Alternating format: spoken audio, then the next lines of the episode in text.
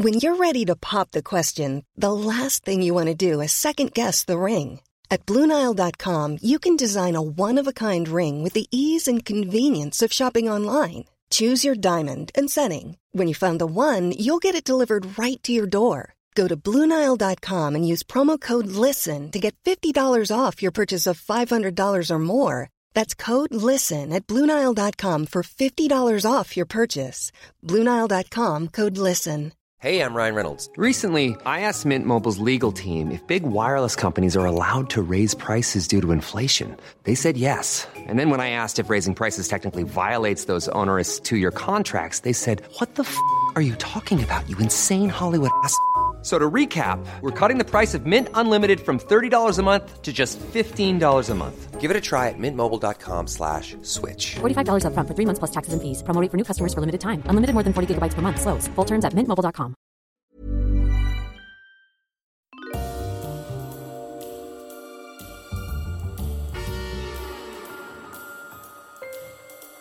Hello, everyone, and welcome to Histories of the Unexpected. We've got a little bonus episode for you today. James and I recorded last week um, an episode on the history of humans, which we thoroughly enjoyed. Um, and I have managed to get my friend Adam Rutherford to meet me in London and to sit down and have an interview, have a discussion about the history of humans. James, since we last recorded humans last week, has anything burst into your massive brain or, or out of your Things- massive brain? things burst in my massive brain and, and eject forth. Um, no, I've just been thinking about you know what defines what has historically defined people as human. You know, and there was a time when you know people would have thought that use of tools Yep. you know is what defines somebody as people as human. The, the act of sort of carrying and storing and, and seeking shelter, making shelter. Um, The storing's in- interesting, isn't it? Because that's Yeah. about planning for the future. Yep. Um, making clothing, that, that kind of thing. Um, I mean, we talked a little bit last week about recording, recording information in, in various ways. Um, art and music, Yep. you know, are things, and, and, and culture Use define us as use of fire. Um, but, but I mean, you know, there are there are researchers who who see things very differently. If you take Adam Rutherford's uh, new book. For him, uh, what distinguishes people, uh, what distinguishes humans from animals, because a lot of recent research has shown.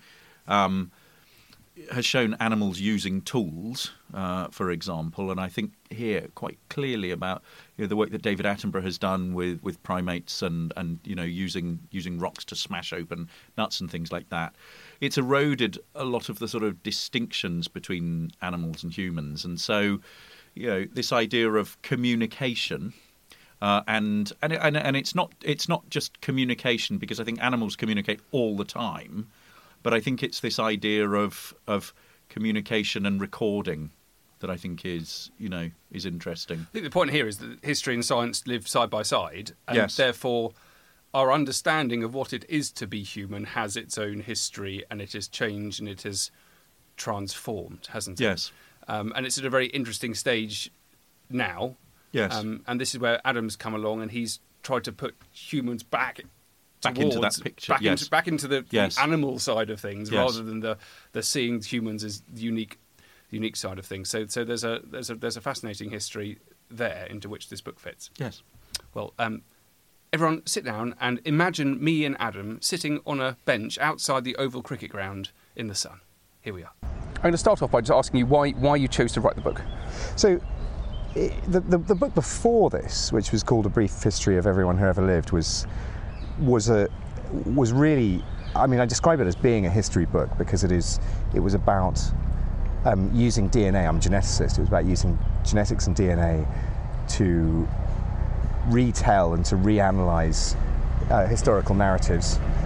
Um, and and in, in that, I was talking about sort of two million years worth of prehistory, but also what genetics tells us about recent history as well. Um, and the Book of Humans is, is pretty much a direct sequel to it, and it came about from a single sentence that I wrote in the in the um, in the final chapter, which accidentally turned out to be a film quote. So I, I, I accidentally quote films all the time. Okay. I, I, I have very few original thoughts. and, and I wrote a line which was it was describing a particular phenomenon which about human evolution, which I'm interested in. Which is the line was, um, "Everybody is special," which is another way of saying that nobody is. Yes. Now, what film is that from? You've got kids. Um, it is from uh, The Incredibles. Yes, it is. exactly. But- but It's, possibly Incredibles too. it's Incredibles one. It's Oh. Dash. Okay. Dash from The Incredibles. Yeah. Thank you very much, everyone. Yeah, well done. so I wrote this down, and, and uh, my editor wrote back saying, "I like the way you've quoted quoted the Incredibles in the final." And I was like, "What? Did I? I didn't realise. Anyway, so th- that that became the sort of, uh, you know, what it's like when you're writing. It, it became the, the the kernel of an idea that I couldn't shake, which was the notion of human exceptionalism. Yeah. So we are we're incredible. We're an incredible species, and we're we're very unusual. But at the same time, the whole trajectory of science has been to uh, to erode the pedestal that we put ourselves on, um, and to place us back within nature. And so that's you know Copernicus puts puts the Earth as not uh, a specially created place at the centre of the universe, but yet another planet around a fairly average sun. That's quite disappointing for some people, isn't it? When- I suppose, if that's your sensibility. And then Darwin does it again in, in 1859, or, or more precisely in 1871, by revealing the mechanism of, of evolution, which includes us.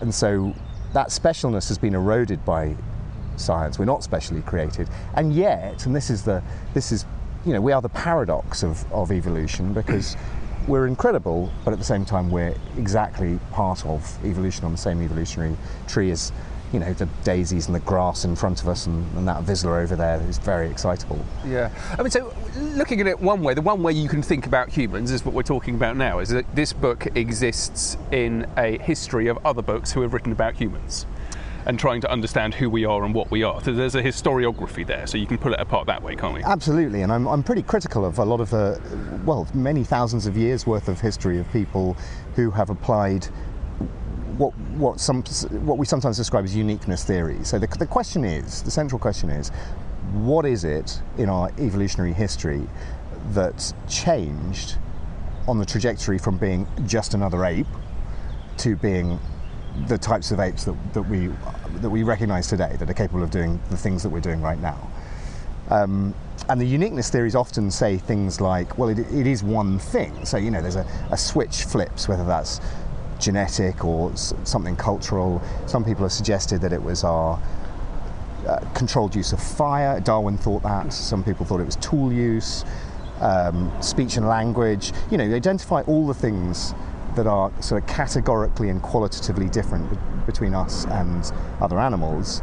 And then you build a thesis around that, saying, well, this is the thing that happened. Now, I, I, in all of my work, I, I've sort of rejected um, the very simplistic narratives because, well, you know, history doesn't work like that, evolution doesn't work like that, humans don't work like that. And I think that I like to embrace the complexity and also not come up with definitive answers. Yeah, I think one of the key things as well is this notion of change. I was thinking about when I was reading the book, I was thinking about the way that science can help history and history can help science. Yeah. And uh, one of the interesting things when you talk about the Great Leap Forward, the change from Neanderthals, and we go to Homo sapiens, and then something magical happens at some point, and uh, trying to identify that actually it wasn't it wasn't a revolution, it was a a long long process. And then a lot of the cultural developments might have happened not necessarily in one instance in one kind of thunderbolt but happen at different at different you know times and at different locations. I think that's really important. And it can sort of, you can see how things are shared and how uh, it's- it's like a way of explaining things isn't it? Well, I think one of the fundamental problems, which you've just identified perfectly there, is we just don't have the language to describe the evolutionary history in the same way that we talk about history history. So when we're talking about timescales which are unimaginable, when we talk about migration, so you know one of the standard um, truisms of, of evolutionary history is that Homo sapiens is an African species, and a, a small proportion of humans migrated out of Africa. It's called the out of Africa hypothesis, around 70 or 80,000 years ago.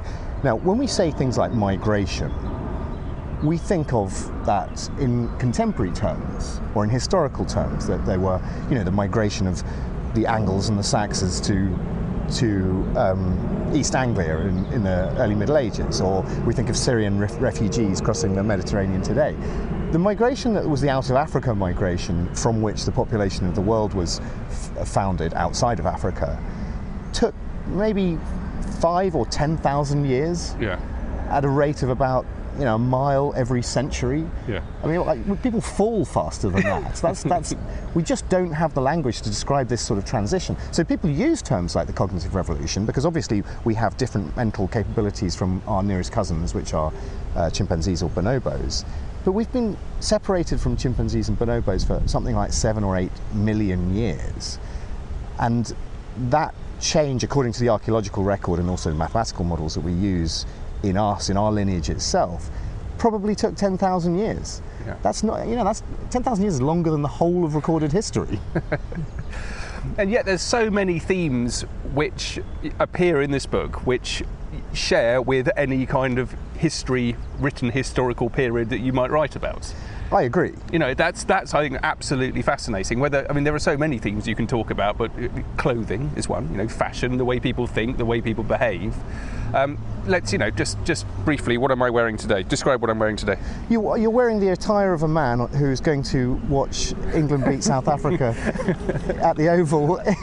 That's exactly what I'm doing. I'm, I, when, I, when I got up this morning, I put my clothes on. I was like, I'm a, I feel unique, but in, in a few few hours' time, when I'm sitting around with a you know thirty thousand other people all dressed the same. Um, so, yeah. but, but do, do the same for me. I, you know what I'm doing today. I'm going to watch a screening of a new science fiction series that I've worked on. Well, you may not believe this, but um, he is wearing an orange velvet suit, a bow tie, and a striped hat. I'm taking a photo at this moment to prove this, this lie. No, he's not. He's um, he's he's he's, he's looking very Rutherford. Uh, Dark and mysterious, slightly spy-like. Standard black. Uh, but you're not wearing a tie. I'm There's, not. there's a lovely bit in your book about ties. Well, so often I find that evolutionary psychology falls into the trap of being not very good science. Yeah. and quite good storytelling. So, um, This made my uh, uh, uh, my- my feelers go up as a historian. I suddenly thought, whoa, there's a lot of historians out there that do this. yeah, so, so I've worked a lot with historians over the last few years, and you know, and, and, and spoken to you on on on occasions, and um, and I, I I think that that overlap between science and history, which I find so appealing, is they're basically the same. Yeah. They're evidence-based subjects. And what was surprising to me, having not studied history in an academic sense since I was 17, um, was that there was such a range of historians, and some of them are, uh, you, you know, really hardcore evidence-based in a way which is indistinguishable from scientists, and, and I gravitate towards them and have good working relationships with people like them. Um, but also, also the discovery that there, that there were, uh, that there are plenty of of historians out there who are less wedded to to facts, as Yeah. far as I can tell. I don't mean to, you know, I'm not, I'm not slagging off a whole discipline here, but there's a lot of interpretation, Yeah. and there's a lot of interpretation within science as well. Now, I, I would class evolutionary psychology as being a, an interpretive field at best. And so the tie thing, so you, you, you- mentioned the tie thing when we were talking about clothing. People have suggested over, over the years that men wear standard ties, you know, Windsor knotted tie, as a power symbol because it points towards their genitals. Now, this is in the academic literature. Now, it, it takes about, it's a sort of a appealing thought if you spend no time thinking about it. but it's obviously nonsense. And you know, it's also when you the, the bit you write about, you know, you compare it to uh, uh, ruffs. Well, or, or quite, bow yes. ties or other strange Yeah. things that people wore around their necks at uh, one time. Of course, yeah, because people have only been wearing straight ties that point towards their, their groins for, I don't know, a century at tops. And it's only in the West, and it's only a proportion of men that do that. Whereas, you know, in the 16th century, wearing a giant ruff, what does. That says something different. I I don't know what it what it No, does. it, say. it does say something. I've always been um, bewildered by that. But there's a there's an interesting history of the neck there, which I really want to look into. Yeah, yeah. Um, well, I'm sure there's some fashion historians who have good theses behind. I think it's more pernicious when dealing with um, sort of sex differences, particularly, which is a fascination of well, it's an important part of study of evolutionary biology anyway, but it's a, but it's a particular fascination for some evolutionary psychologists. Uh, because you can attribute, or, or if you if you do this badly, you can attribute all sorts of gender differences and sex differences that we see in society today, it's just made up. It's bad science. So the example I sometimes give, I don't give it in the book because I don't want to give him credit in a, a, a, text which should be for the long term, but I write about it, I've written about it in articles. Jordan Peterson, a psychologist, has, has suggested, he hasn't suggested, he has stated that women wear blusher because it reminds men of fruit and then I mean I'm laughing because it's it's quite difficult to say that sentence without just just showing how absurd it is. Yeah. Now, you know, he states this as a fact and then uses this as part of his ideology to say, well, this is why, you know, make makeup is part of how women should present themselves or how women feel they, they should present themselves or whatever the ideology is. Of course, just like the tie, it's it's just unsustainable, unsupportable guff. Yeah. Because A, most fruit is not red. B, most skin tones are not white. you, can keep on going. I know, you? but it's, Yeah. again, it's, it's the it's the interpretation of, you know, just the most super. If you spend four seconds thinking about these types of things, You make another good point about lipstick as well in the book, but we'll we'll move on. You, you've told me your, fav- your your favourite sentence at the at the end of the book. My favourite one was pilot whales are not going to play the violin or something like that, wasn't it? But- Yeah. Or possibly invent the violin. Yeah, so this this was another. Um, it, it's it's an area of evolutionary history that we don't. I think we don't really talk about enough in in the public discourse, which is, well, the assumption that everything is. that All our physical capabilities are evolved for purpose. So they have they are adaptations, which is the sort of central thesis of, of, of natural selection. But when you look at the bones in our hands, um, and you look at the bones in the forelimbs of, say, a dolphin, a bottlenose dolphin, they're virtually identical, almost bone for bone match. And we use that in textbooks to show that there is shared evolution there. But of course, the bones in a dolphin's forelimbs are fused because they paddle with them. And that means they can never, they, they have no manual dexterity in the same way that, that we can. So it's not, I'm not making a judgment on, on dolphins here at all. It just means that their evolutionary trajectory is different from ours. And whereas in about uh, two and a half hours, you'll be watching Moeen Ali um, turn the ball like a mofo, Yeah. A, a dolphin will never ever do that. Bowl of googly. Will, a dolphin will never bowl a googly. Yeah. You can state that as a fact. But you know the idea of dexterities. Yes. That's fascinating, isn't it? And and how we we acquire that and the actual things that we can do with our hands and the way that we use our hands. So we talk about tool use a lot in the book because that was one of the things that um, that Darwin suggested was unique to humans. But of course, we know tool use is not unique to humans. And in fact, there's a there's a crow just over there that you can probably hear in the background. There. There it is. Yeah. So we, Caledonian crows are particularly adept at tool use. And, Yeah. Um, and, and what we now know is that around about 1% of animals use tools are obligate tool users, which means they can't function without tools. Now, 1% doesn't sound like much, but that's literally thousands of animals. But the interesting thing is it ranges across classes. So there's, well, corvids, so there's the birds over there, lots of mammals, so that's us and all the other great apes. Um, uh, mollusks, so octopuses, also use use tools. Uh, um, my favourite example is the boxer crab, Yep.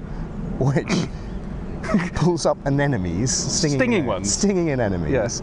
Pulls the anemone in two and uses them like boxing gloves to ward off uh, enemies or Are they stingy boxing gloves? yes, yes. So that's a weapon as well as a tool. It is, it is, and which is an important distinction. Weapons are a subset of tools. The, the, what the, the unfortunate irony of this is that um, when you watch videos, of which there are many on, online, of boxer crabs wielding their anemones, they look just like cheerleaders. so they're not called boxer crabs anymore. They're called pom pom crabs. Oh, which- okay. I know. I know, the, the crow's an interesting one as well because um, there was that um, experiment in Seattle a few years ago, which you write about in your book, with crows and masks. Yeah. Which I love, and that made me want to write a little bit, bit, bit about masks. And also, crows are interesting because um, we now know that the Vikings kept them as pets. Oh, I didn't know that. Yeah. So, what were the, what were the name of um, Odin's two crows? They had excellent Oh, names. yes. Um, I've just Well, written a book were- about the Vikings, they so I should know this, they but were- I, I don't. They were ravens, not crows, weren't they? Yeah. Anyway, um, think Ravens, ravens are corvids. they are. Yeah, so the corvid family. Well, they've found lots of um, corvid bones in and around domestic settings uh, in Viking York. Oh, that's interesting. Yeah. Yeah. So let's go back to this Seattle experiment, which I love yeah. the sound of. So, so, um, so w- w- one of the, one of the key things that is different between us and other animals is that we we transmit, and this is kind of the key idea in the book. We transmit ideas and we transmit information between individuals and between populations all the time, and we're doing it now. Every time we, we communicate, we're transmitting bits of information. Most other animals, many many animals learn, but we actively teach, and that's almost unique, well, pretty much almost unique. And so that is a big difference. Um, there are a few examples of information being transmitted in a non-genetic way in animals, and one of them is with Caledonian crows in, in Seattle. Now, I, I am I'm I hedge my bets a little bit on this experiment because it's terribly impressive, but difficult to explain, and so it needs uh, in science it needs to be tested further. But anyway, the experiment was this: so Caledonian crows they they hang around in in urban areas as they do in the UK, and some experimenters, some scientists decided to test their ability to learn human faces. So they they did two things. One one is they they wore some masks and ran at the crows, which is just a funny experiment to do. Yeah, I'd love to do that. And, and so the, the, these crows learn. Were they that- like normal masks or like the scream mask? I don't actually know what the masks are like. okay. But I mean, you can have a lot of fun with that. Sort of Yeah. Freddy Krueger running at them. Yeah. Anyway, they, they run at the crows, and so they, they're perceived as a threat. And the crows identify these faces as being a threat. Whereas with other masks, I think they did it without masks. In fact, humans walked through them slowly, and the crows didn't scatter because they weren't a threat. And so then they, the, the, the, the process by which they learn this, they go and test this again uh, a few days later, a few weeks later, and the crows have learnt that when they see the scary face mask, they, They- should they leave. They get the hell out of Dodge Yeah. because it's a threat. Now, what, that, that- that's that's cool. It shows learning behaviour. It shows facial recognition of humans by a, by a corvid, by birds, which is interesting enough. The really weird thing is, I came back several years later to presumably a population which was not the same It was like five years later, wasn't it? Yeah. Yes. And they, the, the population as it was then, still recognised the scary faces compared to the non-scary faces. Now that is quite difficult to explain because it means they have managed to transmit this information about what the scary faces were, possibly transgenerationally. Yeah. Now that is the type of stuff that we do. You know, we, we teach our children um, uh, uh, things that can only be passed down from us or from peers. And only a few animals do that, and it is possible, we think, that the Caledonian crows are doing that with this, this bizarre, scary faces. Yeah. I think communication is an interesting, interesting part of, of how what, what makes us unique. But we do know that other animals communicate to each other in very sophisticated ways. Um, but Yeah. the, the recognition is interesting. I mean, just that little experiment, you know, whether or not it's got any any merit. Um, the idea of actually recognizing threats or recognizing anything is fascinating, and you could you could definitely write a little history of recognition, or at least of, of what we understand about recognition. Yeah, so so the, I, mean, I, th- I think this is a really significant not moment, but part of our evolution, our cognitive evolution, and centered around a psychological concept which we call agency detection. And so, uh, you know how we see we see faces all the time, right? And we see faces in things that uh, don't have faces, but we associate. You know, people see the face of Jesus in a piece of toast, or Yeah. or uh, in clouds, um, and it's or houses that look a bit like Hitler, um, and that's quite funny. But it, it's it's indicative of the amount of brain space that we devote to recognizing faces and the importance of the face in our in our social evolution, in our social behaviour. Let's just finish up with one bit which I really, really loved because um, this um, I thought was a real mixture of, of science and history and, and a fabulous bit about the history of editing as well. So there were these penguins, right, in, in, the Antarctic. Oh yes, I know where The Adelie penguins. And uh, so this is on Scott's last fateful venture south. Yeah. 1910, 1912. And the scientist George Levick, Levick? Levick, uh, Levick, George yeah, Levick yeah. Uh, is writing about what these penguins are getting up to, and all he can do is he can describe them as astonishing depravity. Yeah. And uh, he then goes on, he writes about the male penguins as hooligan bands of half a dozen or more that hang about the outskirts of the knolls, whose inhabitants they annoy by their constant acts of depravity. Now, what's great about this is he doesn't actually describe what's going on, and they only eventually describe what's going on in a later, larger report. So the, the main report's released to the public, but there's another bit which is added to it. It's written in Greek, Yeah. and then it's made available only to a select group of stout-minded British gentlemen scientists. So the question to you listeners Yeah. is, what were these penguins doing? Yeah. Yeah. this is a, this is a over 18 podcast. No, no, it's just biology.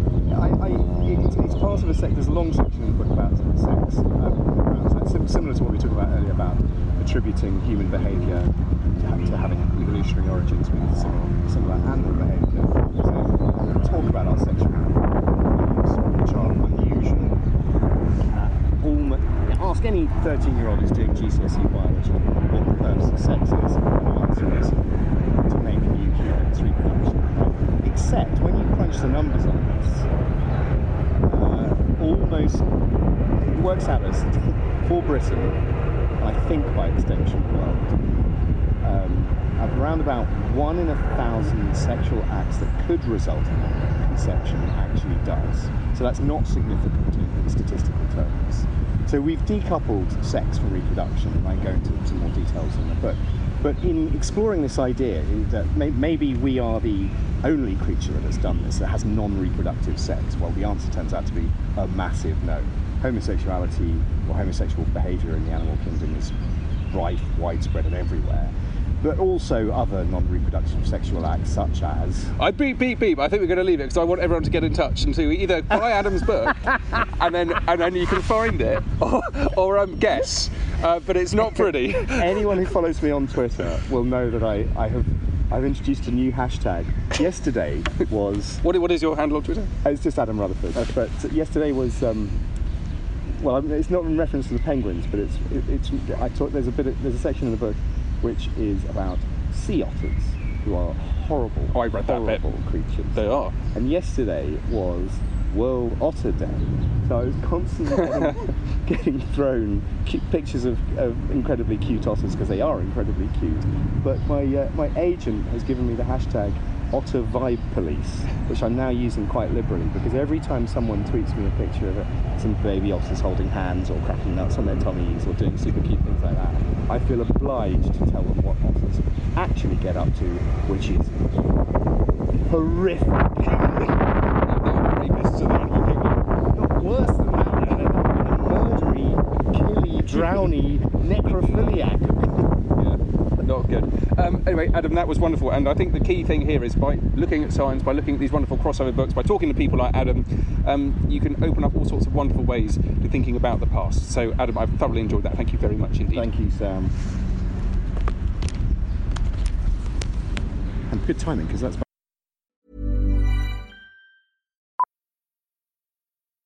Millions of people have lost weight with personalized plans from Noom, like Evan, who can't stand salads and still lost 50 pounds. Salads, generally, for most people, are the easy button, right? For me, that wasn't an option. I never really was a salad guy. That's just not who I am. But Noom worked for me. Get your personalized plan today at Noom.com. Real Noom user compensated to provide their story. In four weeks, the typical Noom user can expect to lose one to two pounds per week. Individual results may vary. One size fits all seems like a good idea for clothes until you try them on. Same goes for healthcare. That's why United Healthcare offers flexible, budget friendly coverage for medical, vision, dental, and more. Learn more at uhone.com.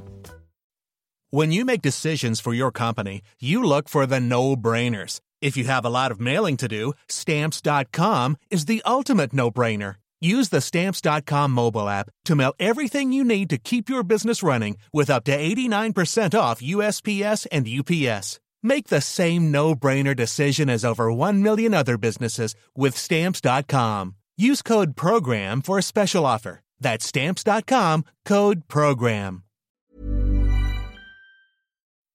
So, this idea about the relationship between science and history I found fascinating that you were talking about because I think what, what he's getting at there, what you're both getting at there, is how we form knowledge. And in some ways, science and history operate in the same way with evidence. Um, but if you think about the way in which historians traditionally operate, they do work in a way that is different from scientists. Because scientists will go out with a hypothesis to test. So they would go out and say, sort of like, I believe that um, all chimpanzees are pink. Uh, and then they will test that as a hypothesis, you know, going out and spotting pink chimpanzees and finding out that actually there are very few pink chimpanzees. Um, the way in which historians work is different from that. Uh, certainly, the way that traditionally uh, what you call empirical historians operate, like Geoffrey Elton, who I was talking about earlier on. You don't go out with a hypothesis, which is actually what um, distinguishes traditional historians from, say, social scientists or scientists. You don't go out and say, uh, the French Revolution was caused because of this, and then test it.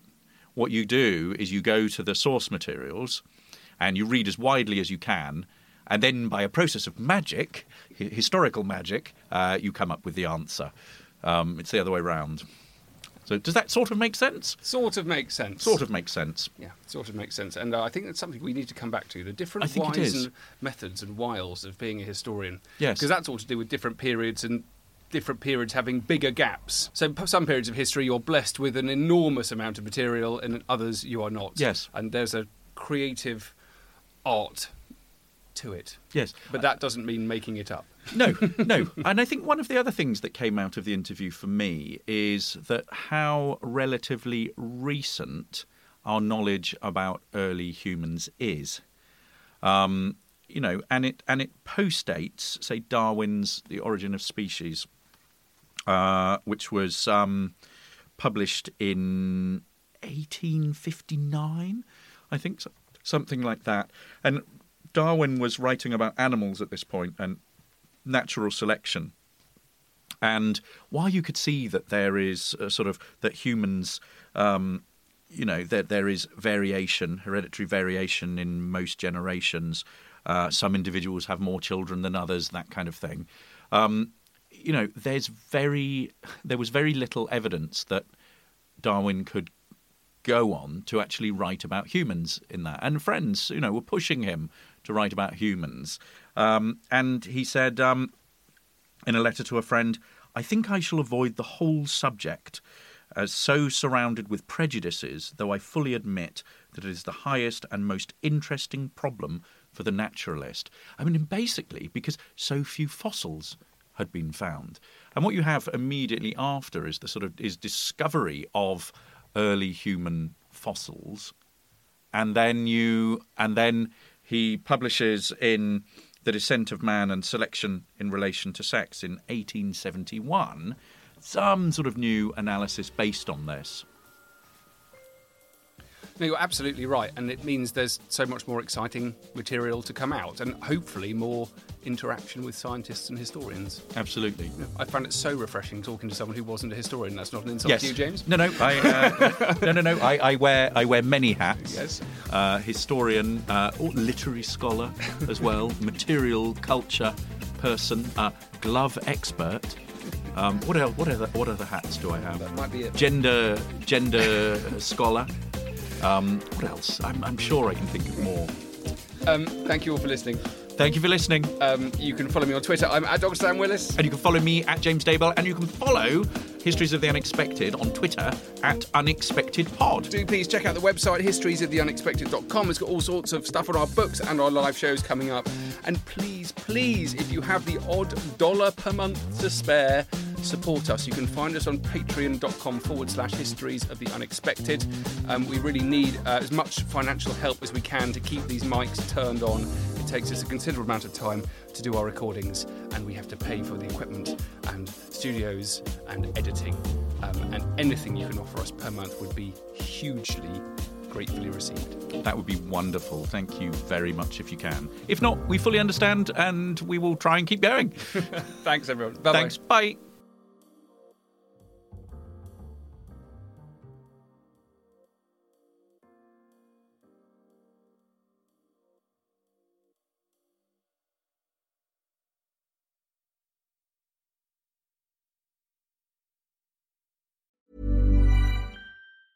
Mom deserves the best, and there's no better place to shop for Mother's Day than Whole Foods Market. They're your destination for unbeatable savings, from premium gifts to show-stopping flowers and irresistible desserts. Start by saving 33% with Prime on all body care and candles. Then get a 15-stem bunch of tulips for just $9.99 each with Prime. Round out Mom's menu with festive rosé, irresistible berry chantilly cake, and more special treats. Come celebrate Mother's Day at Whole Foods Market. Even on a budget, quality is non-negotiable. That's why Quince is the place to score high-end essentials at 50 to 80% less than similar brands. Get your hands on buttery soft cashmere sweaters from just 60 bucks, Italian leather jackets, and so much more. And the best part about Quince, they exclusively partner with factories committed to safe, ethical, and responsible manufacturing. Elevate your style without the elevated price tag with Quince. Go to quince.com slash upgrade for free shipping and 365-day returns.